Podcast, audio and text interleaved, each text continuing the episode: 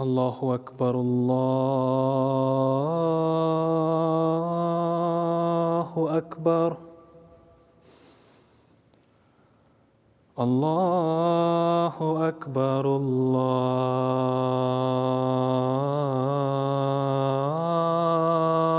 أكبر. أشهد أن لا إله إلا الله.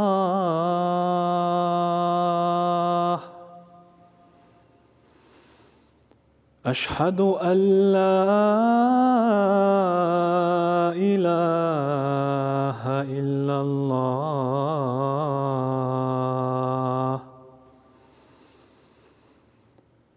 أشهد أن محمد رسول الله.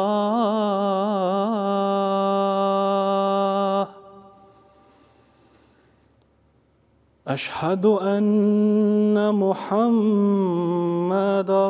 رسول الله.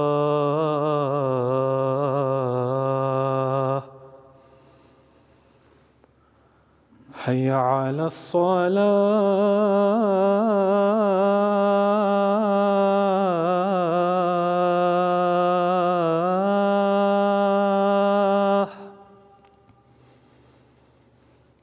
حي على الصلاة.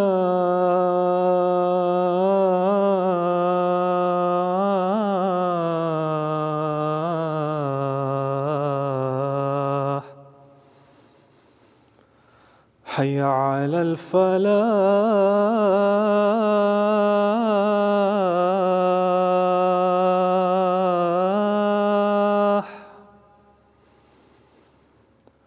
حي على الفلاح.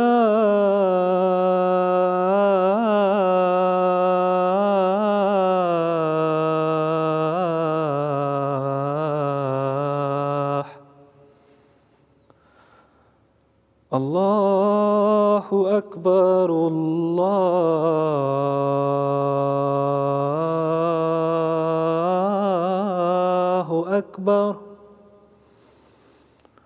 لا إله إلا الله.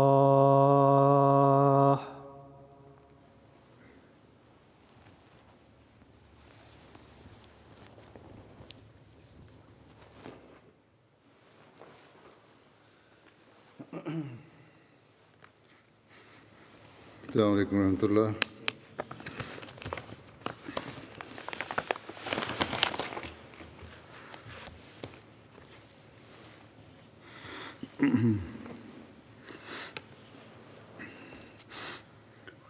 أشهد أن لا إله إلا الله وحده لا شريك له وأشهد أن محمدا عبده ورسوله.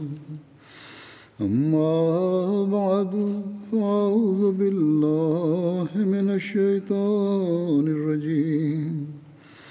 بسم الله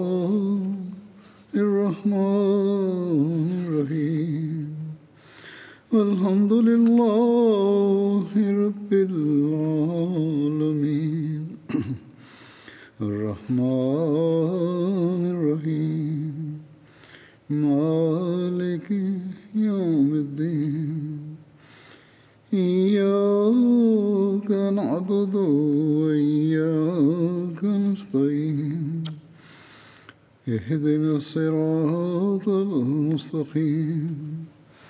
صراط الذين أنعمت عليهم.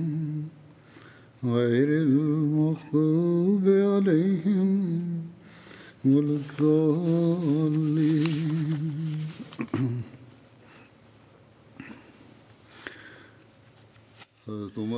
حضرت عمر رضی اللہ تعالیٰ আলহুর স্মৃতিচারণ চলছিল এবং তার যুগের যে সব যুদ্ধ ছিল সেগুলোর উল্লেখ করা হচ্ছিল। মদায়েন এর বিজয় সম্পর্কে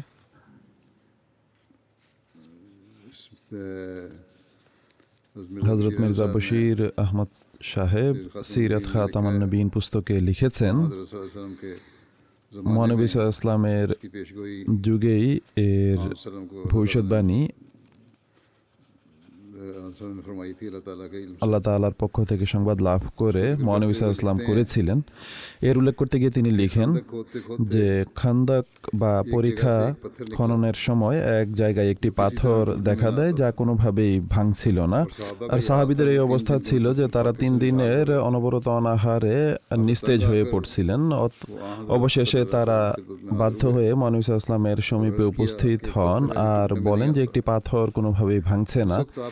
তখন তার সাল্লাহ আলহি ওয়াসাল্লামেরও এই অবস্থা ছিল যে অনাহারের কারণে তিনি পেটে পাথর বেঁধে রেখেছিলেন কিন্তু তিনি সাল্লাহ আলহি ওয়াসাল্লাম তৎক্ষণাৎ সেখানে যান এবং একটি কোদাল নিয়ে আল্লাহর নাম নিয়ে সেই পাথরের উপর আঘাত করেন। লোহা লাগার ফলে পাথর থেকে একটি স্ফুলিঙ্গ বের হয় যার ফলে তিনি জোরে আল্লাহ আকবার বলেন এবং বলেন যে আমাকে সিরিয়ার চাবিসমূহ দেয়া হয়েছে। আর খোদার কসম এখন সিরিয়ার শুভ্র মহল্লাগুলো আমার চোখের সামনে রয়েছে। সেই আঘাতে পাথর কিছুটা দুর্বল হয়ে পড়ে। পুনরায় তিনি আল্লাহর নাম নিয়ে কোদাল চালান আর পুনরায় একটি স্ফুলিঙ্গ বের হয় যার ফলে তিনি পুনরায় আল্লাহ আকবর বলেন। এবং বলেন যে এবার আমাকে পারস্যের চাবিসমূহ দেয়া হয়েছে আর মিডিয়ানের শুভ্র মহল্লাগুলো আমি দেখতে পাচ্ছি। তখন পাথর আরও কিছুটা দুর্বল হয়।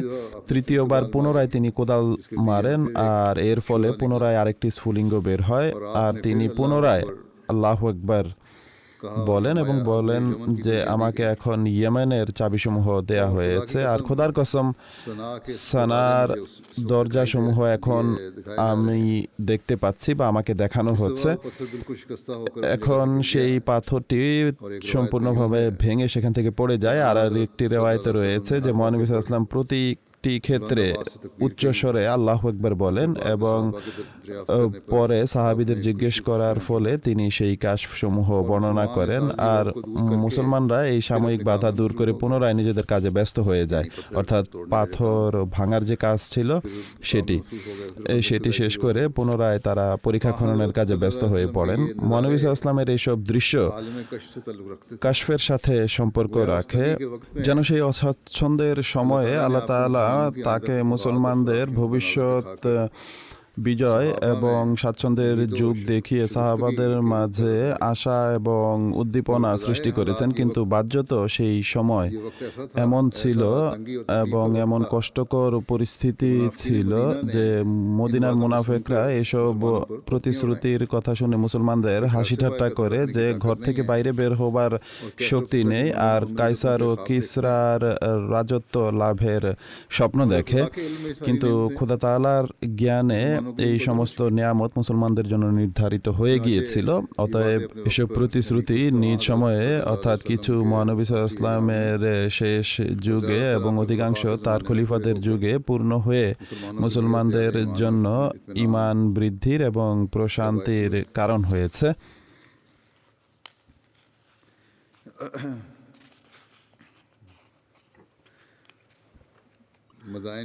মদায়নের বিজয় এর প্রতিশ্রুতি হজরত ওমরের খিলাফত কালে হজরত সাদের হাতে পূর্ণ হয় যেমনটি মহানবী ইসলামকে বলা হয়েছিল যে মদায়ন বিজিত হবে তা পূর্ণ হয়।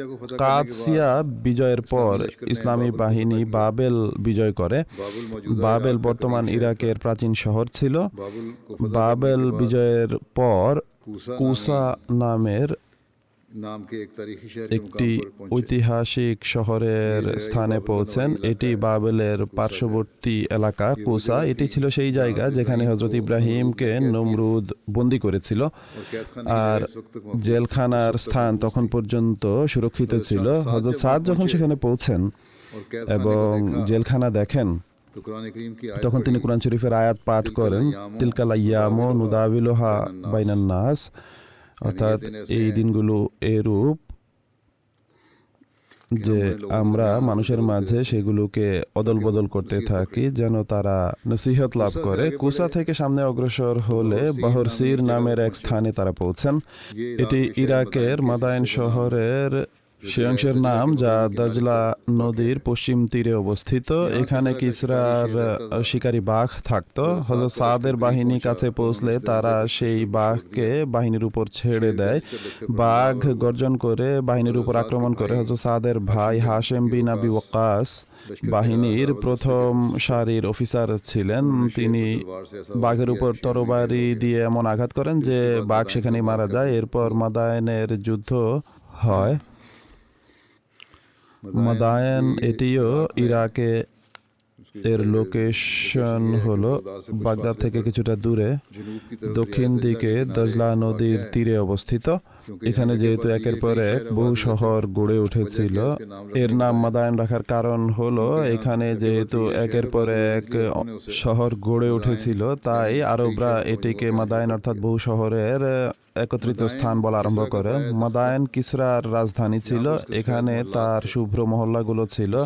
মুসলমান এবং মাদায়নের মাঝখানে দজলা নদী প্রতিবন্ধক ছিল। ইরানিরা নদীর সকল পুল ভেঙে দেয়। তবরির ইতিহাসে বর্ণিত হয়েছে যে হজরত সাদ নৌকা সন্ধান করেন যেন তিনি নদী পার করতে পারেন। কিন্তু জানা যায় যে তারা নৌকা দখল করে নিয়েছে। হজরত সাদ চাচ্ছিলেন যেন মুসলমানরা নদী পার করে। কিন্তু মুসলমানদের সহানুভূতিতে তিনি এমনটি করছিলেন না। অতএব গ্রাম্য লোকেরাও নদী পার করার পথ বলে দেয়। কিছু গ্রাম্য লোকেরাও নদী পার। করার পথ বলে দেয়। যে এদিক দিয়ে গেলে আপনারা সহজেই পার করতে পারবেন। কিন্তু হজরত সাদ তার উপরও আমল করেননি। এরই মাঝে নদীতে জোয়ার চলে আসে। এক রাতে তাকে স্বপ্নে দেখানো হয় যে মুসলমানদের ঘোড়া পানিতে গিয়ে নদী পার করে নিয়েছে অথচ তখন জোয়ার চলছে। এই স্বপ্ন পূরণে হজরত সাদ নদী পার করার পূর্ণ সংকল্প করেন। হজরত সাদ বাহিনীকে বলেন যে হে মুসলমানরা শত্রুরা নদীর আশ্রয় নিয়েছে। চলো আমরা এটি সাঁতরে পার হয়ে যায়। আর এই কথা বলে তিনি নিজের ঘোড়া নদীতে নামিয়ে দেন। হজরত সাদের সিপাহীরা নিজেদের নেতার অনুসরণে ঘোড়া নদীতে নামিয়ে দেয় আর ইসলামী বাহিনী নদী পার করে নেয়। বিপক্ষ বাহিনী এই আশ্চর্যজনক দৃশ্য দেখে ভয়ে চিৎকার করতে আরম্ভ করে এবং এই কথা বলতে বলতে পালিয়ে যায় যে দিওয়ান আমদন্দ দিওয়ান আমদন্দ অর্থাৎ দৈত্য এসেছে দৈত্য এসেছে। মুসলমানরা সামনে এগিয়ে শহর এবং কিসরার মহল্লাগুলো দখলে নিয়ে নেয়। মুসলমানদের আসার পূর্বে কিসরা নিজের বংশের বা পরিবারের লোকদের সেখান থেকে সরিয়ে দিয়েছিল। অতএব মুসলমানরা খুব সহজেই শহরের দখল নিয়ে নেয়। এভাবে রসুল্লাহ সাল্লাহ আলহি ওয়াসাল্লামের সেই ভবিষ্যৎবাণী পূর্ণ হয় যা তিনি সাল্লাহ আলহি ওয়াসাল্লাম আহজাবের যুদ্ধের সময় পরীক্ষা খননের সময় পাথরে কোদাল মারতে গিয়ে বলেছিলেন যে আমাকে মাদায়নের শুভ্র মহল্লাগুলো ভেঙে পড়তে দেখানো হচ্ছে।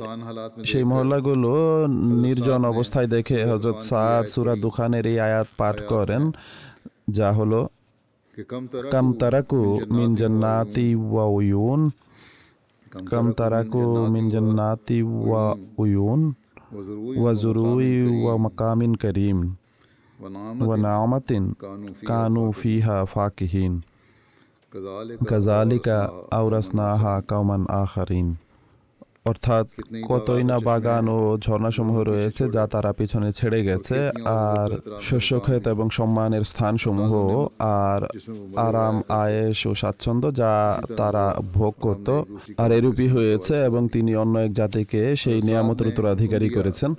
হজরত সাদ নির্দেশ দেন যে শাহী খাজানা এবং মণিমাণিক্য যেন এক জায়গায় একত্রিত করা হয়। সেই খাজানার মাঝে বাদশাহদের স্মৃতিচিহ্ন যা হাজারের সংখ্যায় ছিল, যার মাঝে বর্ম, তরবারি, খঞ্জর, তাজ এবং শাহী পোশাক সমূহ ছিল।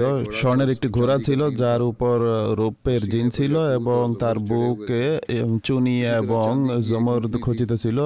অনুরূপভাবে রূপার একটি উট ছিল, যার উপর স্বর্ণের পালান ছিল এবং নাকের দড়িতে মূল্যবান চুনি খচিত ছিল। গনিমতের মালে একটি গালিচা ছিল যাকে ইরানিরা বিহার বলতো। এর জমি স্বর্ণের এবং গাছ রোপের এবং ফল মণিমাণিক্যের ছিল বা বানানো ছিল। এই সমস্ত জিনিসপত্র সেনাবাহিনী একত্রিত করে, কিন্তু মুসলমান সৈন্যরা এমন সত্যবাদী ও বিশ্বস্ত ছিল। এখানে মুসলমান সৈন্যদের দেয়ানতদারির বিষয়টি জানা যায় যে যে, যেই জিনিস পেয়েছে সে তা সেভাবেই অফিসারের সামনে এসে রেখে দেয়। অতএব যখন জিনিসপত্র এনে সাজানো হয় এবং অনেক দূর পর্যন্ত ময়দান চকচক করে ওঠে হজরত সাদ তা দেখে আশ্চর্য হন এবং বলেন যে, যারা এই সমস্ত মূল্যবান জিনিস থেকে কিছুই নেয়নি, নিঃসন্দেহে তারা উচ্চ মার্গের দেয়ানতদার মালে গনিমতকে রীতি অনুযায়ী ভাগ করে এক পঞ্চমাংশ খেলাফতের দরবারে প্রেরণ করা হয়। গালিচা এবং প্রাচীন স্মৃতিচিহ্ন সমূহ এমন ভাবে প্রেরণ করা হয় যেন আরববাসীরা ইরানিদের শান শৌকত এবং ইসলামের বিজয় ও সৌভাগ্যের তামাশা দেখতে পায়। হজরত উমরের সামনে যখন এইসব জিনিসপত্র বাছাই করা হয়, তখন তিনিও সেনাবাহিনীর দেয়ানতদারিতায় মুগ্ধ হন। তিনি খুবই আশ্চর্য হন যে কতই না ইমানদার সৈন্য তারা। মোহাল্লাম নামের এক ব্যক্তি ছিল মদিনায়, যে সুঠাম দেহের অধিকারী এবং সুশ্রী ছিল। হজরত উমর নির্দেশ দেন যে নওশেরওয়ার পোশাক সমূহ তাকে এনে পরানো হোক। এসব পোশাক বিভিন্ন অবস্থায় ছিল, অতএব সকল পোশাক তাকে পালাক্রমে পরানো হয়। এসব পোশাকের সৌন্দর্য দেখে মানুষ আশ্চর্য হয়ে যায়। অনুরূপভাবে সেই গালিচা যার নাম ছিল বিহার। সেটিকেও বন্টন করে দেয়া হয়। জলুলার যুদ্ধ রয়েছে এরপর, যা ষোলো হিজড়িতে সংঘটিত হয়েছে। মদায়ন বিজয়ের পর ইরানিরা জলুলা একত্রিত হয়ে মোকাবেলার প্রস্তুতি আরম্ভ করে দেয়। হজরত সাদ হাসম বিন উদ্বাকে বারো হাজার সৈন্য সহ হজরত ওমরের নির্দেশে। ইরানি বাহিনীর সাথে মোকাবিলার জন্য প্রেরণ করেন জলুলা ইরাকের একটি শহর যা বাগদাদ থেকে খুরাসানের পথে অবস্থিত। এখানে মুসলমান এবং পারস্যবাসীদের মাঝে যুদ্ধ হয়। মুসলমানরা যখন এখানে পৌঁছে তখন তারা শহর অবরোধ করে নেয়। মাসের পর মাস অবরোধ চলতে থাকে। ইরানিরা কখনো কখনো দুর্গ থেকে বের হয়ে আক্রমণ করতে থাকে। এভাবে প্রায় আশিটি লড়াই হয়। মুসলমানরা জলুলার অবস্থা হজরত ওমরকে লিখে পাঠায় এবং এটিও লিখে যে হজরত কাকা হুলওয়ানে শিবির স্থাপন করে আছেন। অধিকন্তু পত্রে হজরত ওমরের কাছে শত্রুদের পিছু ধাওয়া করার অনুমতি চাওয়া হয়, কিন্তু তিনি এই বিষয়টির অনুমতি দেননি যে না, পিছু ধাওয়া করা যাবে না। বরং তিনি বলেন যে আমি চাই ইরাকের শহরতলি এবং ইরানের পাহাড়ের মাঝখানে যদি দেয়াল থাকতো, তাহলে ভালো হতো যেন ইরানিরা আমাদের দিকে না আসতো আর আমরাও তাদের এলাকায় না যেতাম। আমাদের জন্য ইরাকের শহরতলির গ্রাম্য এলাকা যথেষ্ট। আমি মালেগনিমত একত্রিত করার পরিবর্তে মুসলমানদের সুরক্ষাকে প্রাধান্য দেয় আমার এর কোনো শখ নেই যে মালেগনিমত একত্রিত করব। মুসলমানদের সুরক্ষা বা প্রাণের সুরক্ষা অধিক জরুরি। একটি রেওয়ায়ত অনুযায়ী হজরত সাদ কুজাই বিন আমর দহলি এর হাতে হুমুসের সোনারূপার বাসনপত্র এবং পোশাক আর আবু মুফাজ্জের আসওয়াদের হাতে বন্দি প্রেরণ করেন। অপর রায়ত অনুযায়ী হুমস কুজাই এবং আবু মুফাজ্জের হাতে প্রেরণ করা হয়েছিল আর তার হিসাব জিয়াদ বিন আবু সুফিয়ানের মাধ্যমে প্রেরিত হয়েছিল কেননা তিনি হিসাব কিতাবের মুন্সি ছিলেন আর সেগুলো রেজিস্টারে লিখে রাখতেন। এই সমস্ত কিছু যখন হজরত উমরের কাছে পৌঁছে তখন জিয়াদ মালে গনিমত সম্পর্কে হজরত উমরের সাথে কথা বলেন আর এর সম্পূর্ণ বিবরণ দেন। তখন হজরত উমর বলেন যে তুমি কি মুসলমানদের সামনে দাঁড়িয়ে তা বর্ণনা করতে পারবে? অর্থাৎ যে বর্ণনা আমাকে দিয়েছ তখন তিনি উত্তর দেন যে খোদার কসম পৃথিবীর বুকে আপনার চেয়ে বেশি আর কাউকে আমি ভয় করি না। আর আপনার কাছে যখন আমি বলে দিয়েছি তখন অন্যদের সামনে কেন বলতে পারব না? অতএব হজরত জিয়াদ মানুষের সামনে দাঁড়িয়ে সমস্ত অবস্থা বর্ণনা করেন এবং মুসলমানরা যে বীরত্ব প্রদর্শন করেছেন তার উল্লেখ করেন যে কীভাবে যুদ্ধ হয়েছে কীভাবে মালেগনিমত হাতে এসেছে অধিকন্ত তিনি বলেন যে মুসলমানরা এই কথার অনুমতি চান যে তারা শত্রুদের দেশে আরও সামনে অগ্রসর হয়ে শত্রুদের পিছু ধাওয়া করবেন। হজরত তার বক্তৃতা শুনে বলেন যে তিনি অনেক বড় বাগ্মী বক্তা। জিয়াদ বলেন যে আমাদের সেনাবাহিনী নিজেদের বীরত্বের মাধ্যমে আমাদের মুখ খুলে দিয়েছে। একটি রেওয়ায়তে রয়েছে যে যখন হজরত উমরের কাছে খুমুস উপস্থাপন করা হয় তখন তিনি বলেন এটি এত বেশি মালে গনিমত যে কোনো ছাদের নিচে তা রাখা যাবে না অতএব আমি খুব দ্রুত এটি বন্টন করে দিব। হজরত আব্দুর রহমান বিন অফ এবং আবদুল্লাহ বিন আরকাম মসজিদের উঠানে সেই সম্পদের চৌকিদারি করতে থাকেন। তা মসজিদের উঠানে রাখা হয়েছিল। আর এই দুই সাহাবি সেগুলোর সুরক্ষা করেন। যখন সকাল হয় তখন হজরত ওমর মানুষের সাথে মসজিদে আসেন এবং মালিগনিমতের উপর থেকে যখন কাপড় সরানো হয়, তখন তিনি চুনি, পান্না এবং মূল্যবান অলঙ্কার আদি দেখে কেঁদে ফেলেন।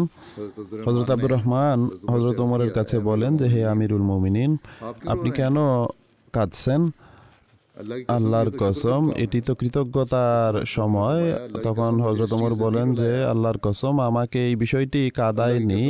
খোদার কসম খোদা তালা যেই জাতিকে এগুলো দান করেন তাদের মাঝে পারস্পরিক বিদ্বেষ বৃদ্ধি পায়। এই যে সম্পদ তোমাদের কাছে আসছে এর ফলে কোথাও তোমাদের মাঝে আবার ভ্রাতৃত্বের পরিবর্তে বিদ্বেষ যেন বৃদ্ধি না পায় এই ধারণা আমাকে কাঁদিয়েছে। আর যে জাতির মাঝে পরস্পরের সাথে বিদ্বেষ বৃদ্ধি পায় তখন তাদের মাঝে গৃহযুদ্ধ দেখা দেয়। খুবই প্রণিধানযোগ্য বিষয় এটি এবং ইস্তেকফারের বিষয় যা তিনি বর্ণনা করেছেন। আর এটি আমরা দেখতে পাচ্ছি যে মুসলমানদের মাঝে বিদেশ সম্পদ আসার সাথে সাথে বৃদ্ধি পেয়েছে। তেলের সম্পদ হোক বা অন্য কোনো সম্পদ যার কাছে এসেছে, ব্যক্তি পর্যায়ে দেখুন, তখনও একই বিষয় দেখতে পাই। একই অবস্থা বিরাজ করছে। তাকুয়ার ক্ষেত্রে ঘাটতি রয়েছে। মাদায়নের যুদ্ধের সময় ইরানের বাদশাহ ইয়াজদাজর্দ নিজের রাজধানী মাদায়ন ছেড়ে নিজের পরিবার এবং ভৃত্যদের সহ হুলওয়ানে চলে যায়। যখন জলুলার পরাজয়ের সংবাদ পায় তখন সে হুলওয়ান ছেড়ে জের উদ্দেশ্যে রওনা হয়ে যায় এবং খুচরো সুনুম যে এক সম্মানিত অফিসার ছিল তাকে কয়েক প্লাটুন সৈন্য দিয়ে হুলওয়ানের সুরক্ষার জন্য ছেড়ে যায় হজরত সাদ স্বয়ং জলুলাতে অবস্থান গ্রহণ করেন এবং কাকাকে বুলওয়ানের প্রতি প্রেরণ করেন কাকা সিঁড়ির প্রাসাদের কাছে পৌঁছেন যা হুলওয়ান থেকে তিন মাইল দূরে অবস্থিত। তখন খুসরো সনুম স্বয়ং সামনে এগিয়ে এসে লড়াই করে কিন্তু পরাজিত হয়ে পলায়ন করে পৌঁছে অবস্থান গ্রহণ করেন এবং চতুর্দিকে শান্তির ঘোষণা করান। আশেপাশের নেতারা এসে জিজিয়া গ্রহণ করত এবং ইসলামের আনুগত্য স্বীকার করে নিত। মা সাবজান এর বিজয় কীভাবে হয়েছে এ সম্পর্কে বর্ণিত হয়েছে।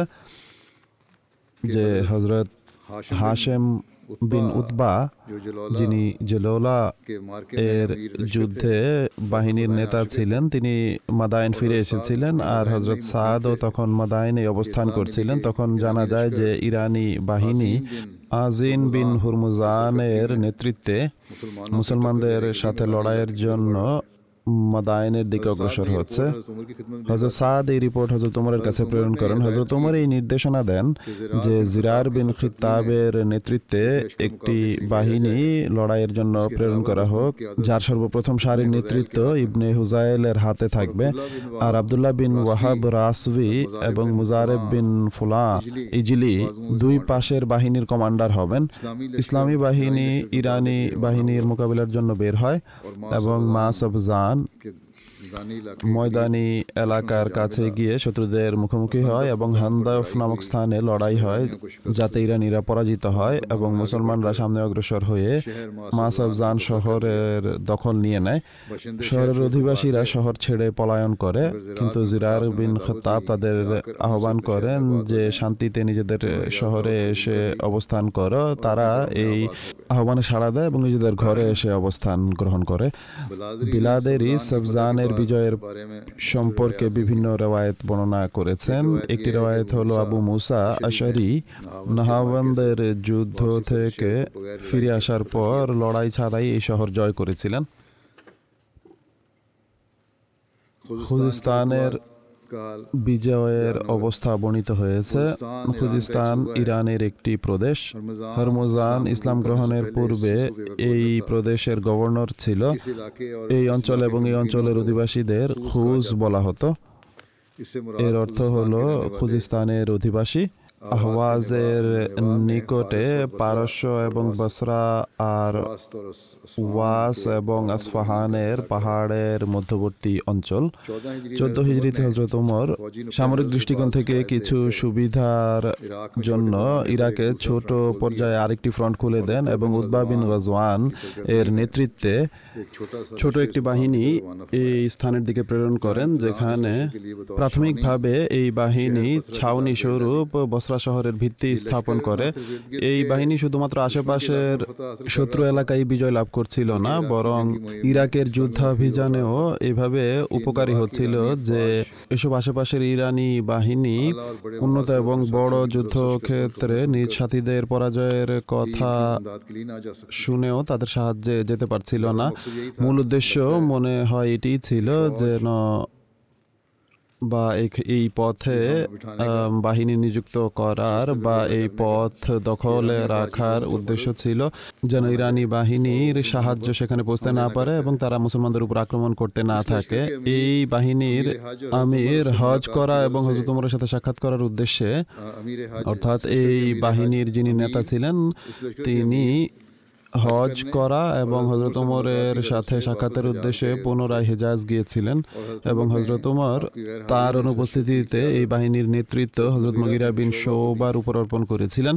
হজরত মুগিরা বিন শোবার উপর যখন একটি চারিত্রিক অভিযোগ আরোপ করা হয় এবং তার তদন্ত করার জন্য হজরত ওমর যখন তাকে পদচ্যুত করে মদিনায় ডেকে নিয়েছিলেন তখন তার স্থলে হজরত আবু মুসা আশারিকে কমান্ডার নিযুক্ত করেছিলেন।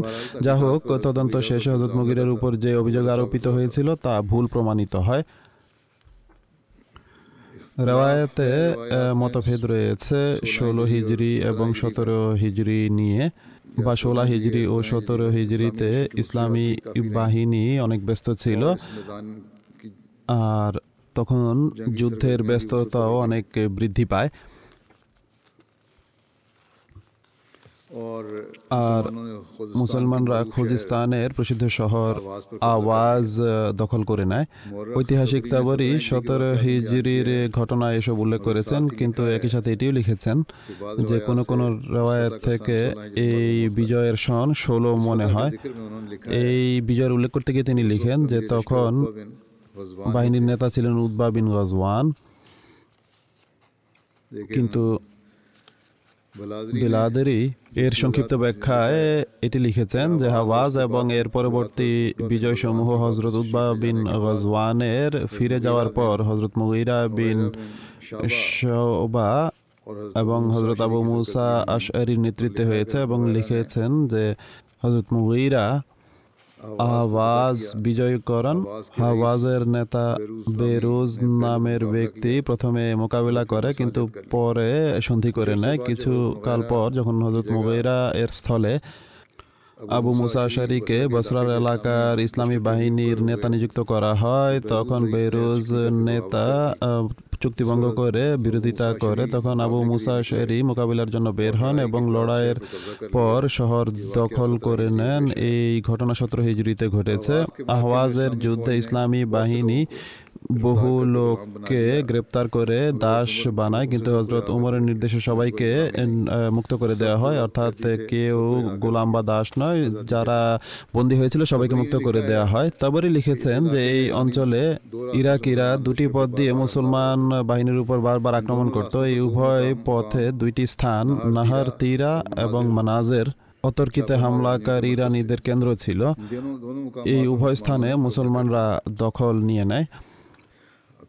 অধিকাংশ স্থানে আমরা এটি দেখতে পাই যে যেখানে মুসলমানদের উত্তক্ত করা হতো আক্রমণ করা হতো বারবার সেখানেই এরপর মুসলমানরা আক্রমণ করেছে এবং দখল নিয়েছে। অতএব বিলাদেরই লিখেছেন যে আবু মুসা শহরি নাহার তিরাকে আহওয়াজের সাথেই বিজয় করে নেন, আর আহওয়াজের বিজয়ের পর তিনি অন্য স্থান, অর্থাৎ মানাজেরের দিকে অগ্রসর হন আর শহর অবরোধ করে রাখেন।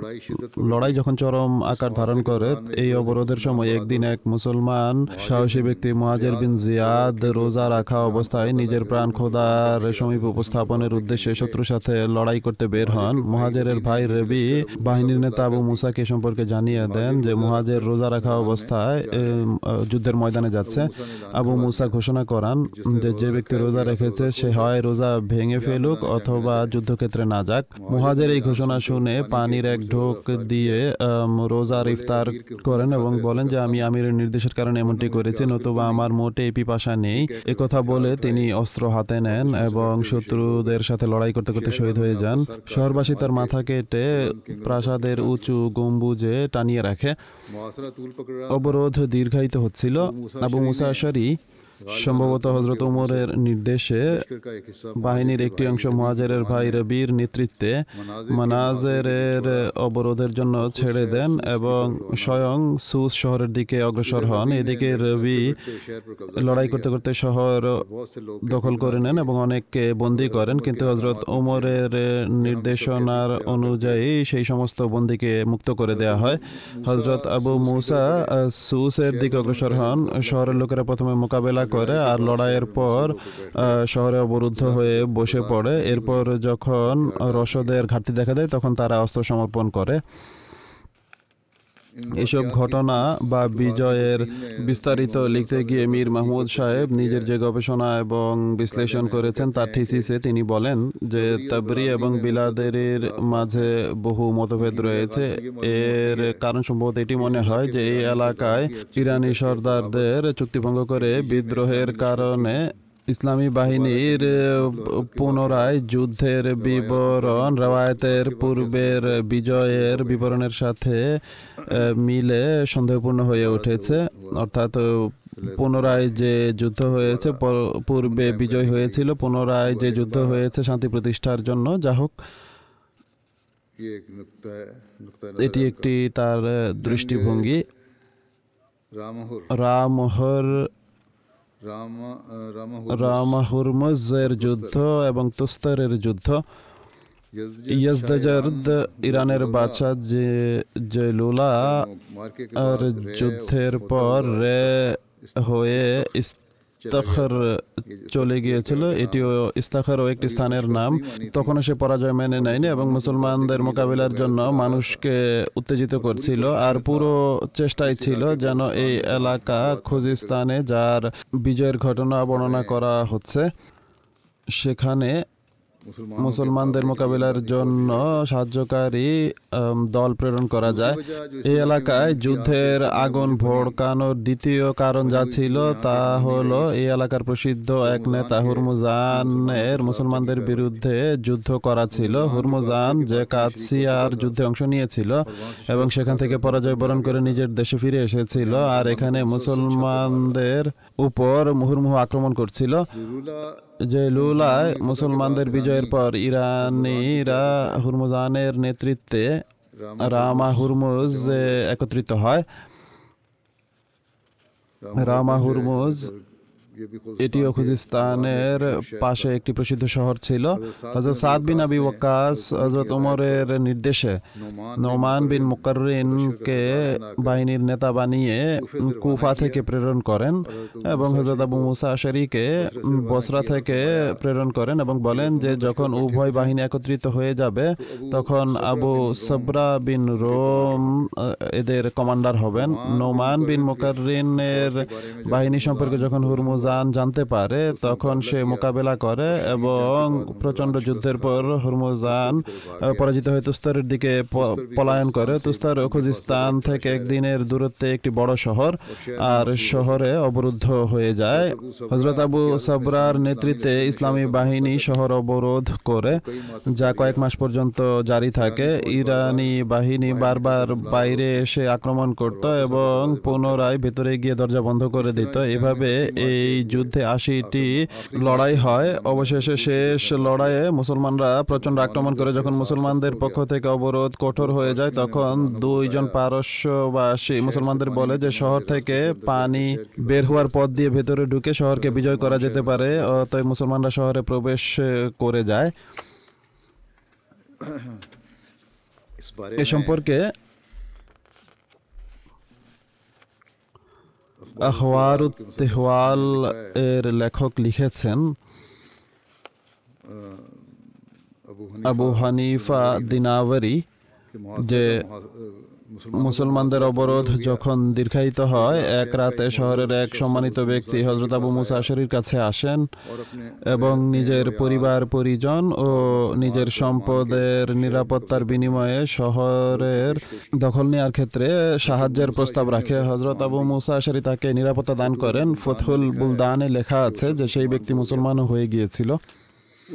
সেই ব্যক্তি হজরত আবু মুসাশারিকে বলে যে আমার সাথে কোনো ব্যক্তিকে প্রেরণ করুন যেন আমি তাকে পথ দেখিয়ে দিতে পারি যে কীভাবে মুসলমানরা দুর্গের ভেতর প্রবেশ করতে পারে। হজরত আবু মুসা আশারি বনু শাহবান গোত্রের এক ব্যক্তি আশাসবিন অফকে তার সাথে প্রেরণ করেন। তারা উভয়ে একটি ছোট নালার পাশ দিয়ে একটি সুরঙ্গ পথে শহরে প্রবেশ করেন। সে ব্যক্তি আশাসবিন অফের উপর একটি চাদর দিয়ে দেয় এবং তাকে বলে যে আমার সেবকের ন্যায় আমার পিছন পিছন চলতে থাকো। সেই ব্যক্তি তাকে নিয়ে শহরে ঘোরাফেরা করে অবশেষে সে শহরের প্রধান দ্বারে যায়, যেখানে প্রহরীরা ছিল। এরপর সে হরমুজানের কাছে যায়, যে শহরের প্রধান দ্বারে মজলিস বসিয়েছিল। এইসব দেখানোর পর সে তাকে সেই পথেই ফিরিয়ে আনে। আশাস বিন অফ ফিরে এসে আবু মুসা আশারিকে সবকিছু বলেন।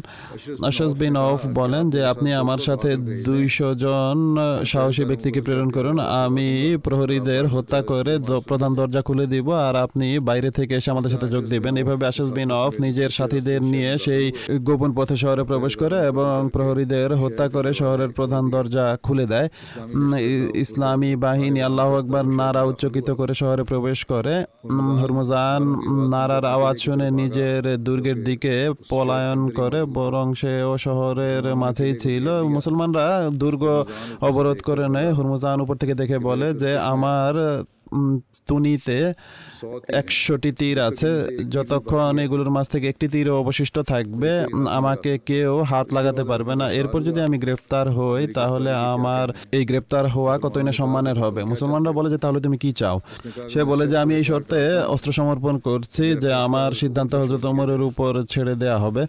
হুরমুজান অস্ত্র ফেলে দেয় এবং নিজেকে মুসলমানদের হাতে তুলে দেয়। হজরত আবু মুসা আশারি হুরমুজানকে হজরত আনাস বিন মালিক এবং আহনাব বিন কায়েসের নিগরানিতে হজরত ওমরের সমীপে মদিনায় পাঠিয়ে দেয়। কাফেলা যখন মদিনায় প্রবেশ করে তখন তারা হুরমুজানকে তার নিজের রেশমি পোশাক পরিধান করায় যার উপর স্বর্ণের কাজ করা ছিল। সে বন্দী ছিল কিন্তু তাকে তার পোশাক পরানো হয় যা খুবই উন্নত মানের পোশাক ছিল। তার মাথায় হীরা খচিত তাজ রাখা হয় যেন হজরত ওমর এবং মুসলমানরা তার প্রকৃত অবস্থা দেখতে পায়। অর্থাৎ এটি বলার জন্য যে দেখো এত বড় নেতা বা সর্দারকে আমরা বন্দি করে নিয়েছি। এরপর তারা হজরত ওমর সম্পর্কে জিজ্ঞেস করলে মানুষ বলে যে তিনি মসজিদে আছেন। যখন তারা মসজিদে পৌঁছেন, তখন হজরত উমর নিজের পাগড়িতে মাথা রেখে শুয়েছিলেন। হুরমুজান জিজ্ঞেস করে যে উমর কোথায়? মানুষ বলে যে, তিনি ঘুমিয়ে আছেন। তখন মসজিদে তিনি ছাড়া আর কেউ ছিল না। হুরমুজান জিজ্ঞেস করে যে, তার প্রহরী এবং দারোয়ানরা কোথায়? মানুষ বলে যে, তার কোনো প্রহরী এবং দারোয়ান বা কাতে বা দিওয়ানের প্রয়োজন নেই। হুরমুজান অবলীলায় বলে ওঠে যে, এই ব্যক্তি অবশ্যই কোনো নবী হবে। মানুষ বলে যে নবী তো নয়, কিন্তু নবীদের পথে অবশ্যই আছেন। হজরত ওমর মানুষের কথায় জেগে ওঠেন। হজরত ওমর জিজ্ঞেস করেন যে, এটি কি হুরমুজান? মানুষ বলে যে হ্যাঁ। তখন হজরত ওমর তাকে এবং তার পোশাককে দেখেন এবং বলেন যে, আমি আগুন থেকে আল্লাহর আশ্রয় চাচ্ছি। আর আল্লাহ তাআলার কাছে সাহায্য যাচনা করি। কাফেলার লোকেরা বলে যে, এ হলো হরমুজান। এর সাথে কথা বলেন। তিনি বলেন যে, কখনো না। যতক্ষণ না সে তার জাকজমকপূর্ণ পোশাক এবং অলংকার খুলে ফেলবে। তখন তার সকল জাঁকজমকপূর্ণ পোশাক এবং অলঙ্কার খুলে ফেলা হয়। হুরমুজানার সাথে কথা আরম্ভ হয়। হজরত বলেন যে চুক্তিভঙ্গ এবং ধোকা দেওয়ার ফলাফল দেখতে পেয়েছ? যে যুদ্ধ হয়েছিল বা যুদ্ধ হচ্ছিল তার কারণ ছিল চুক্তিভঙ্গ এবং প্রতারণা। সে বলে যে জাহিলিয়াতের যুগে যখন বিজয় আমাদের উপরের কারও সাথে ছিল না তখন আমরা তোমাদের উপর প্রাধান্য রাখতাম কিন্তু এখন খোদার সাহায্য তোমাদের সাথে আছে তাই এখন তোমরা প্রাধান্য পেয়েছ। হজরত উমরকে হুরমুজানি উত্তর দেয়। হজরত উমর বলেন যে জাহিলিয়াতের যুগে তোমরা এই কারণে প্রাধান্য রাখতে কেননা তোমাদের মাঝে ঐক্য ছিল আর আমাদের মাঝে বিভেদ ছিল। একটি বড় কারণ এটিও ছিল যে তোমরা একসাথে ছিলে আর আমাদের মাঝে বিভেদ ছিল। এরপর তিনি হুরমুজানকে জিজ্ঞেস করেন যে তুমি বারবার চুক্তি ভঙ্গ করেছ এখন তুমি কি অজুহাত দেখাবে? যেমনটা আমি বলেছি মুসলমানরা তাদের চুক্তিভঙ্গের কারণে তাদের সাথে যুদ্ধ করেছিল কেননা তারা সকল ক্ষেত্রে তারা শান্তিপূর্ণ প্রতিবেশী হিসেবে অবস্থান করতে চায় হরমুজান বলে যে আমার আশঙ্কা হলো আপনি আমাকে কথা বলার পূর্বে হত্যা না করে ফেলেন হজরত ওমর বলেন যে ভয় পেও না তখন হরমুজান পানি চায় তখন তার জন্য পুরনো পাত্রে পানি আনা হয় হরমুজান বলে যে আমি এ ধরনের পাত্রে পানি পান করব না আমি পিপাসার তো মারা গেলেও তখন তার মর্যাদার সাথে সামঞ্জস্যপূর্ণ পাত্রে পানি আনা হয় তখন তার হাত কাঁপতে থাকে হরমুজান বলে যে, আমার আশঙ্কা হলো যখন আমি পানি পান করতে থাকব, তখনই আমাকে হত্যা করা হবে। হজরত তোমার বলেন যে, যতক্ষণ তুমি পানি পান না করবে, তোমাকে কেউ কোনো কষ্ট দিবে না। এ কথা শুনে সে পানি মাটিতে ফেলে দেয়। সে খুবই চালাক ছিল যে, পানি পান করায় যদি শর্ত হয়, তাহলে মুসলমানরা ওয়াদা পালনে বদ্ধপরিকর। আমি আর পানি পান করব না। সে পানি মাটিতে ফেলে দেয়। হজরত তোমার বলেন যে, তাকে পুনরায় পানি দাও। এবং তাকে পিপাসার্থ হত্যা করা যেন না হয়, তার শাস্তি এটি ছিল চুক্তিভঙ্গ এবং ফিতনা ফাসাদ মুসলমানদের সাথে। হরমুজান বলে যে, আমার পানি, পানের পিপাসা ছিল না, আমি এভাবে নিরাপত্তা চাচ্ছিলাম, অবশেষে সে সত্য কথা বলে। এরপর হরমুজান ইসলাম গ্রহণ করে নেয় এবং মদিনায় বসবাস আরম্ভ করে। হজরত ওমর তার জন্য দুই হাজার ভাতা নির্ধারণ করেন। ইকদুল ফরিদে লেখা আছে যে, হুরমুজানকে যখন হজরত উমরের কাছে বন্দি হিসেবে আনা হয়, তখন তিনি তাকে ইসলামের দাওয়াত দেন, কিন্তু হুরমুজান অস্বীকার করে। হজরত উমর তাকে হত্যার নির্দেশ দেন। যখন তাকে হত্যা করার জন্য মানুষ অগ্রসর হয়, তখন সে বলে যে, হে আমিরুল মুমিনিন, আপনি যদি আমাকে পানি পান করাতেন। হজরত উমর তাকে পানি পান করানোর নির্দেশ দেন। যখন পানির পাত্র তার হাতে রাখা হয়, তখন সে হজরত উমরকে বলে যে, আমি কি পানি পান করা পর্যন্ত নিরাপত্তা পাবো? তখন হজরত উমর বলেন যে হ্যাঁ। তখন হরমুজান পানির পাত্র হাত থেকে ফেলে দেয় এবং বলে যে, আপনি নিজের ওয়াদা পূর্ণ করুন। হজরত উমর বলেন যে, আমি তোমাকে কিছুটা ছাড় দিচ্ছি আর দেখি যে তুমি কীভাবে আমল করো। যখন তার উপর থেকে তরবারি সরানো হয়, তখন হরমুজান বলে যে আসাদু আল্লাহ ইলাহা ইল্লাল্লাহু ওয়াহদাহু লা শারীকা লাহু ওয়া আন্না মুহাম্মাদান আবদুহু ওয়া রাসূলুহু। অর্থাৎ আমি সাক্ষ্য দিচ্ছি যে আল্লাহ তাআলা ছাড়া আর কোনো উপাস্য নাই, তার কোনো শরিক নেই, তিনি এক অদ্বিতীয়। আর মোহাম্মদ সাল্লাল্লাহু তার বান্দা রসুল। হজরত ওমর হুরমুজানকে জিজ্ঞেস করেন যে, তুমি পূর্বে কেন ইমান আনোনি? এতে হুরমুজান বলে যে, হে আমিরুল মুমিনিন, আমার আশঙ্কা ছিল যে, মানুষ এই কথা যেন না বলে যে, আমার মাথার উপর তরবারি ছিল, সেই তরবারির ভয়ে আমি মুসলমান হয়েছি। এরপর হজরত ওমর হুরমুজান এর সাথে ইরানে সেনা অভিযানের বিষয়ে পরামর্শ করতেন এবং তার মতামত অনুযায়ী আমল করতেন। পরবর্তীতে সে হজরত উমরের পরামর্শদাতা নিযুক্ত হয়। এটিও সন্দেহ করা হয় যে হজরত উমরের শাহাদত হরমুজানের হাত ছিল, কিন্তু হজরত মুসলিম মাউদ এই সন্দেহকে সঠিক মনে করেন না।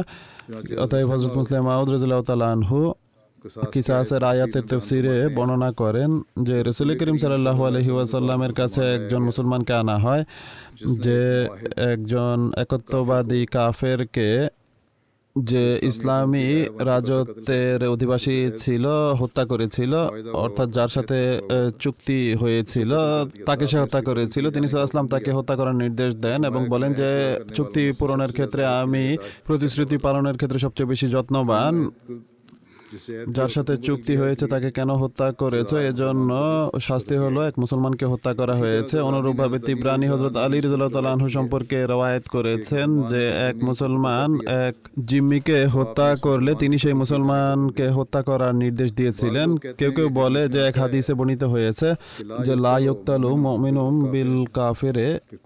অর্থাৎ কোনো কাফেরের বিনিময়ে কোনো মোমেনকে হত্যা করা হবে না কিন্তু পুরো হাদিস দেখলে তা সমাধা হয়ে যায়। হাদিসের মূল শব্দ হলো লা ইউক্তালু মুমিনুম বিল কাফিরে ওয়ালা জু আহদিন ফি আহদি এই হাদিসের দ্বিতীয় বাক্য যে ওয়ালাজু আহদিন ফি আহদিহি। এর অর্থকে সুস্পষ্ট করে যে, যদি এর অর্থ এটি হয় যে কাফের বিনিময়ে মুসলমানকে হত্যা করা হবে না, তাহলে জো আহদিন এর অর্থ করতে হবে, ওয়ালা জো আহদিন বে কাফেরিন অর্থাৎ কোন প্রতিশ্রুতিওয়ালাকেও কাফের বিনিময়ে হত্যা করা হবে না। অথচ এটি কেউ মানবে না। অতএব এখানে কাফের অর্থ হলো যুদ্ধরত কাফের, সাধারণ কাফের নয়। এ কারণে বলা হয়েছে যে জিম্মি কাফের যুদ্ধরত কাফের পরিবর্তে হত্যা করা হবে না। এখন আমরা সাহাবিদের কর্মপদ্ধতি দেখলে আমরা জানতে পারি যে সাহাবিরাও অমুসলিম হত্যাকারীকে হত্যার শাস্তি দিতেন, অতএব তবরিতে বর্ণিত হয়েছে যে কুমাসবান বিন হুরমুজান নিজ পিতার হত্যার ঘটনা উল্লেখ করে যে হুরমুজান এক ইরানি নেতা এবং অগ্নি উপাসক ছিল। আর খলিফা সানি হজরত উমরের হত্যার ষড়যন্ত্রে তার হাত ছিল বলে সন্দেহ করা হয়। এতে তদন্ত ছাড়াই উত্তেজনাবশত উবায়দুল্লাহ বিন উমর তাকে হত্যা করেন।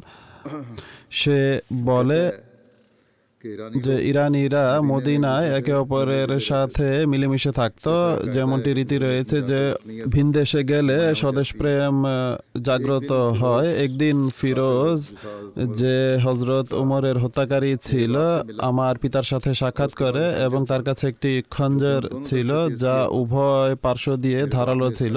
আমার পিতা সেই খঞ্জর ধরে ফেলেন এবং তাকে জিজ্ঞেস করেন যে এই দেশে তুমি এই খঞ্জর দিয়ে কি করো? অর্থাৎ এই দেশ তো শান্তির দেশ এখানে এইরূপ হাতিয়ারের কি প্রয়োজন?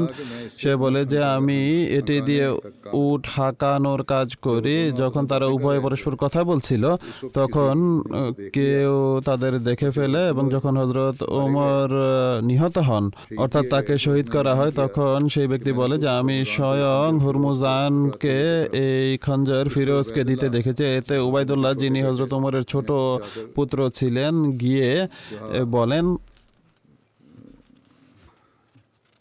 হ্যাঁ, হরমুজানের পুত্র বলেন যে উবায়দুল্লাহ, যিনি হজরত ওমরের ছোট ছেলে, তিনি গিয়ে আমার পিতাকে হত্যা করেন।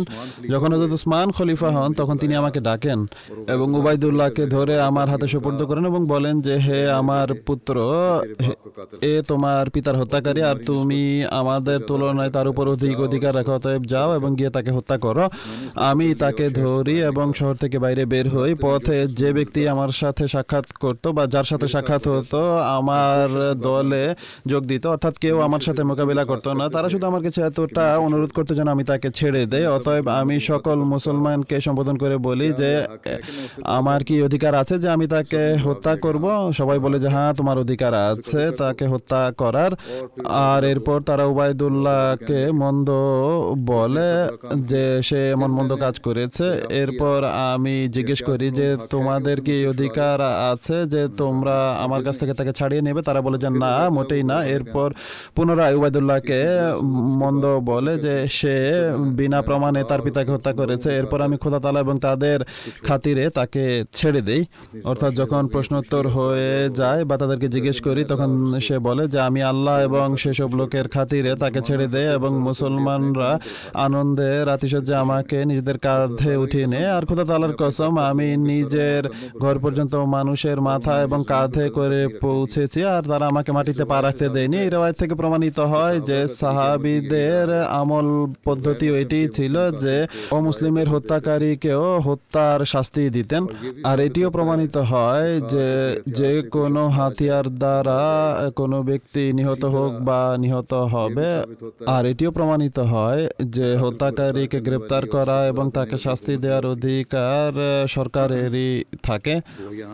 যদিও এখানে এটিও রয়েছে যে সে মুসলমান হয়ে গিয়েছিল কিন্তু যদিও মুসলিমও হতো তবুও পূর্বে যেসব কথা বর্ণিত হয়েছে সেগুলো থেকে এটি মনে হয় যে অমুসলিমের হত্যাকারীর সাথে সেরূপ ব্যবহারই হবে যেরূপটি এক মুসলমানকে যে হত্যা করেছে তার সাথে হবে।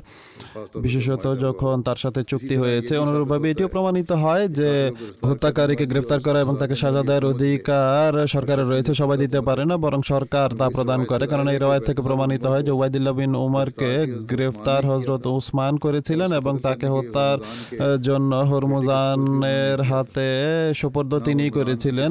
হরমুজানের কোন উত্তরাধিকারী তার বিরুদ্ধে কোনো মামলা করেননি। এখানে এই সন্দেহ দূর করা আবশ্যক মনে হয়। হজরত খলিফা সানি বলেন যে এখানে এই সন্দেহ দূর করাও আবশ্যক মনে হয় যে হত্যাকারীকে শাস্তি দেওয়ার জন্য নিহত ব্যক্তির ওয়ারিসদের হাতে সপর্দ করা উচিত যেমনটি উসমান করেছিলেন নাকি সরকারের শাস্তি দেওয়া উচিত? অতএব স্মরণ রাখা উচিত যে এটি একটি পরোক্ষ বিষয় যেটিকে ইসলাম সকল যুগের প্রয়োজন অনুযায়ী আমল করার জন্য ছেড়ে দিয়েছে।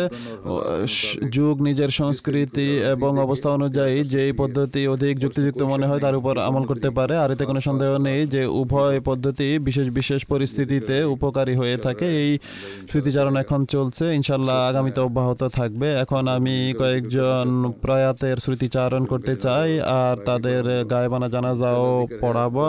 প্রথম স্মৃতিচারণ হলো মোকররমা প্রফেসর সৈয়দা নসিম সঈদ সাহেবার যিনি মোহাম্মদ সঈদ সাহেবের স্ত্রী ছিলেন। আর হজরত আলহাজ হাফেজ ডক্টর সৈয়দ শফি সাহেব দিল্লির হাকিমের কন্যা ছিলেন। কিছুদিন পূর্বে অষ্টআশি বছর বয়সে পাকিস্তানে তিনি মৃত্যুবরণ করেছেন। ইনালিল্লাহ ওয়াইনাইলাই হেরাজিউন তার পিতা হজরত আলহাজ হাফেজ ডক্টর সৈয়দ শফি আহমদ দিল্লির হাকিম ছিলেন, বহু পুস্তকের প্রণেতা ছিলেন, উত্তম বিতার্কিক হাকিম এবং উন্নত মানের সাংবাদিক ছিলেন। দিল্লি থেকে ষোলোটি পত্রিকা তিনি প্রকাশ করেন। হজরত সৈয়দ শফি আহমদ সাহেব বারো বছর বয়সে হজরত মুসিমাদ আল ইসলামের হাতে বয়াত করেছিলেন। উপমহাদেশের প্রসিদ্ধ সুফি কবি এবং বুজুর খাজা মির্দারদের বংশধর ছিলেন। আর হজরত মীর নাসর নওয়াব সাহেবের এই দিক থেকে প্রিয়দের অন্তর্ভুক্ত ছিলেন। হজরত সৈয়দ শফি আহমদ সাহেব সম্পর্কের দিক থেকে হজরত আম্মা জানের ভাগ্নে ছিলেন।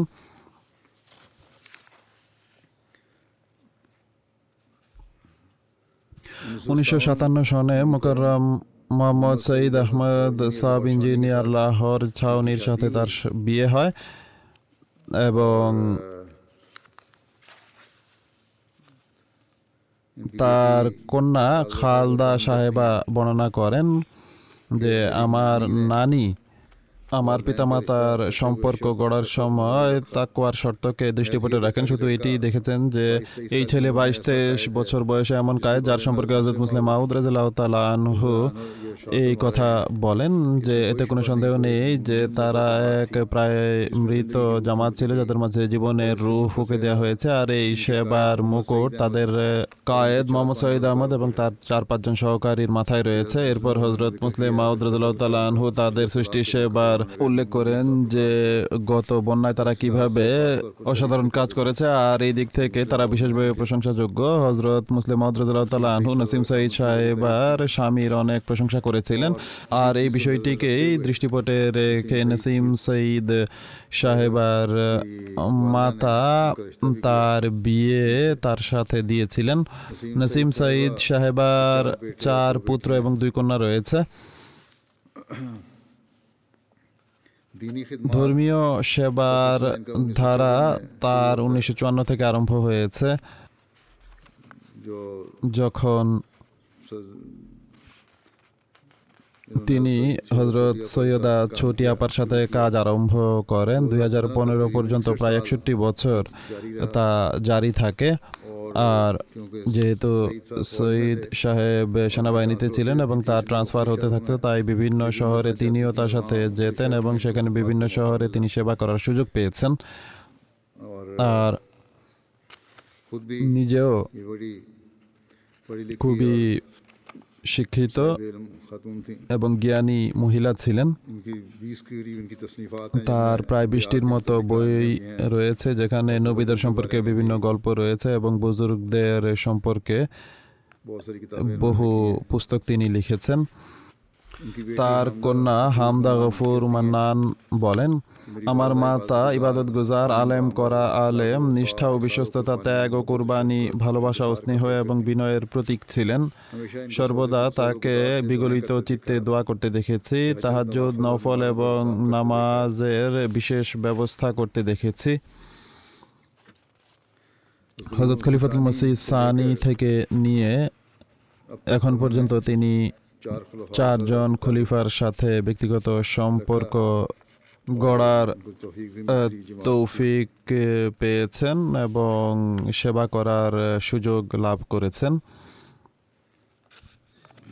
এখানে আমার সাথে যদিও সরাসরি সাক্ষাৎ হয়নি, কিন্তু পত্রের মাধ্যমে নিজের সর্বদা বই প্রকাশ করতেন নিষ্ঠার এবং তার সন্তানরাও লিখেছেন, আর তার যখনই চিঠি আসতো তখন তার চিঠিতে অসাধারণ নিষ্ঠার বই প্রকাশ থাকতো। শুধু কথা পর্যন্ত সীমাবদ্ধ নয়, বরং বাস্তবেই তা দেখা যেত যে তার নিষ্ঠা ও বিশ্বস্ততার সম্পর্ক খিলাফতের সাথে কিরূপ তার?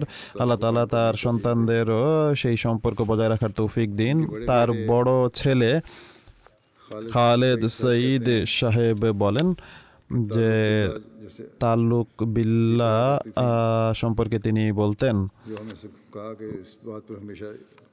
যে সর্বদা এর উপর প্রতিষ্ঠিত থেকো যেন তোমাদের সাথে আল্লাহ তালার সম্পর্কে এমন হয় যেন আল্লাহ তালা তোমাদের বন্ধু ন্যায় হয়ে যান মানুষ ইসলামের সাথে সত্যিকার ভালোবাসা আর সম্পর্ক রাখো নিজ তা প্রতিষ্ঠা করেছেন এবং সন্তানদের নসিহত করেছেন। হজরত মুসিমদ আল্লাহ ইসলাম এবং জামাতের সাথে আধ্যাত্মিক বন্ধুত্ব নিজেও রেখেছেন এবং সন্তানদের নসিহত করেছেন। খিলাফতের সাথে এক গভীর সম্পর্ক এবং পূর্ণ আনুগত্যের সম্পর্ক নিজেও গড়েছেন এবং আমাদের শিক্ষা দিয়েছেন। জামাতের সেবার জন্য সবসময় সময় প্রস্তুত থাকতেন।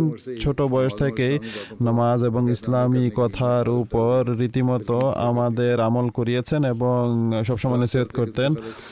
পথ চলতে খেদমতে খালক বা সৃষ্টি সেবা করতেন এবং বলতেন যে, মানুষের জন্য স্বাচ্ছন্দ্যের সুযোগ সৃষ্টি করো। আর্থিক কুরবানি এর প্রতি বিশেষ দৃষ্টি ছিল। মালি কুরবানি করার পর নিজের ঘরের খরচ চালাও এই নিষেধ করতেন দৈনিক কোরআন তেলাওয়াত করতেন। এবং আমাদেরও এর নসিহত করতেন। আত্মীয়তার সম্পর্ক রক্ষা এবং ধনী গরিব সকল আত্মীয়ের সাথে দৃঢ় সম্পর্ক বজায় রাখা তার বিশেষ বৈশিষ্ট্য ছিল এবং আমাদেরও এর নসিহত করেছেন। দাওয়াত ইলাল্লার জন্য সর্বদা প্রস্তুত থাকতেন। তাহাজুদ পড়ার ব্যাপারে বারবার আমাদের নসিহত করতেন। জ্ঞান বৃদ্ধির জন্য আমাদের মাধ্যমে দরস দেয়াতেন। আর এটি বলতেন যে, সর্বদা হাসি মুখে থাকবে, কারও মন্দ কামনা করবে না। আতিথেয়তা এবং মেহমানদের সম্মান করার বৈশিষ্ট্য তার মাঝে পূর্ণ মাত্রায় ছিল। আল্লাহ তালা তার প্রতি মাকফিরাত এবং কৃপার আচরণ করুন, তার মর্যাদা উন্নীত করুন। তার সন্তানদেরও তার পুণ্যসমূহ ধরে রাখার তৌফিক দান করুন। পরবর্তী স্মৃতিচারণ হলো দাউদ সুলেমান ভট সাহেব জার্মানির, যিনি ছেচল্লিশ বছর বয়সে ক্যান্সারের কারণে মৃত্যুবরণ করেছেন। ইনালিল্লাহিউন তার বড় দাদা হজরত আব্দুল হাকিম ভট সাহেবের মাধ্যমে আহমদিয়া তার বংশে এসেছিল। যিনি হজরত মসিহ মাউদ আল ইসলামের সাহাবি ছিলেন তার শোক সন্তপ্ত পরিবারে স্ত্রী ছাড়া এক কন্যা এবং দুই পুত্র রয়েছে। তার স্ত্রী সমীরা দাউদ সাহেবা লিখেন যে, সর্বদা জামাতের খেদমতের জন্য প্রস্তুত থাকতেন। এটি চেষ্টা করতেন যেন কোনোভাবে জামাতের অধিক সেবা করা যায়। সত্যিকার অর্থে ধর্মকে জাগতিকতার উপর প্রাধান্য দানকারী মানুষ ছিলেন। সকল পরিচিত জনেরও এই বক্তব্য ছিল যে, তার চেহারায় সর্বদা হাসি থাকত এবং সৎকা খয়রাতে অধিক অংশ নিতেন এবং সর্বদা সেবার জন্য প্রস্তুত থাকতেন।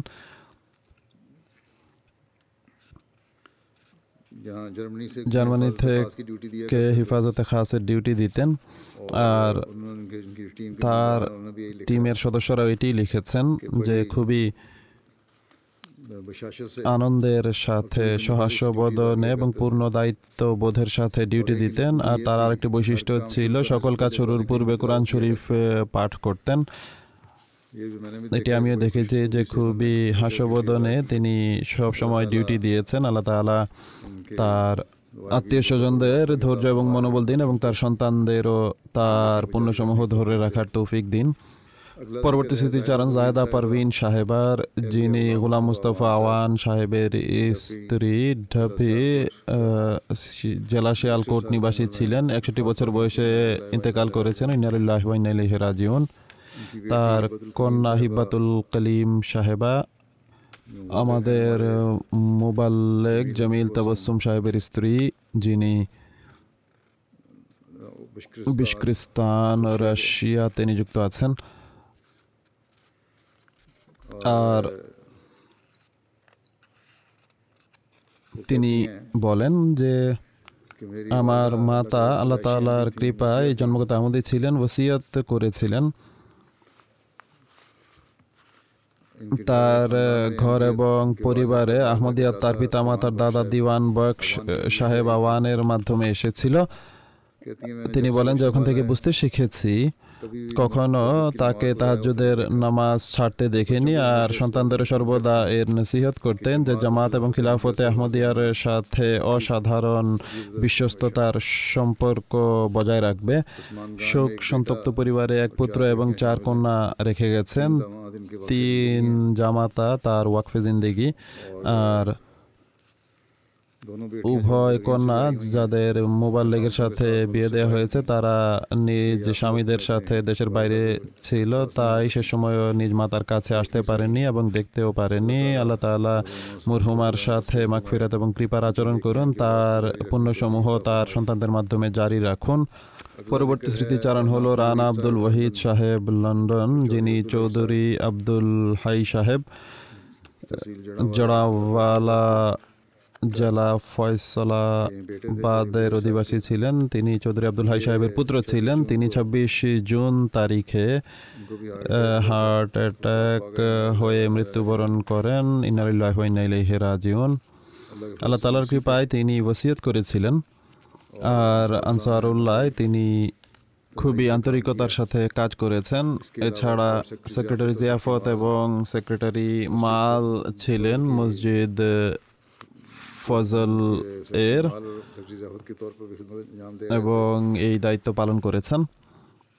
খুবই পরিশ্রমী কর্মী ছিলেন এবং খুবই আনন্দের সাথে সকল সেবামূলক কাজ করতেন। আল্লাহ তাআলা তার সাথে মাগফিরাত এবং কৃপার আচরণ করুন। তার সন্তানদেরও ধৈর্য এবং মনোবল দিন, তার আত্মীয় স্বজনদের।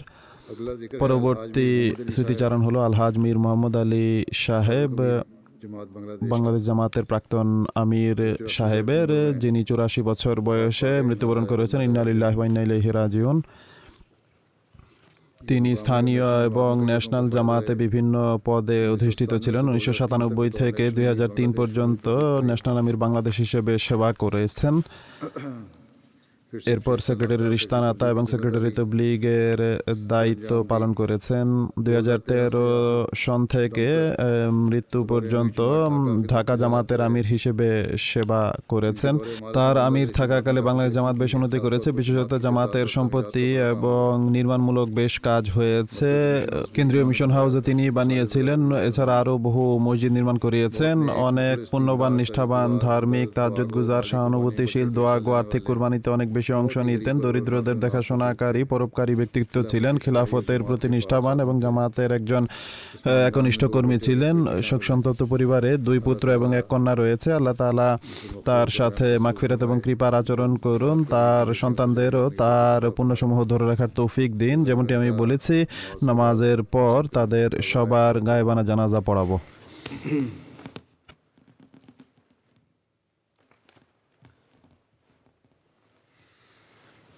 الحمد لله الحمد لله نحمده ونستعينه ونستغفره ونؤمن به ونتوكل عليه ونعوذ بالله من شرور أنفسنا ومن سيئات أعمالنا. من يهده الله فلا مضل له ومن يضلل فلا هادي له. ونشهد أن لا إله إلا الله ونشهد أن محمدا عبده ورسوله. عباد الله رحمكم الله. إن الله يأمر بالعدل والإحسان وإيتاء ذي القربى وينهى عن الفحشاء والمنكر والبغي يعظكم لعلكم تذكرون. اذكروا الله يذكركم. وادعوه يستجب لكم ولذكر الله أكبر.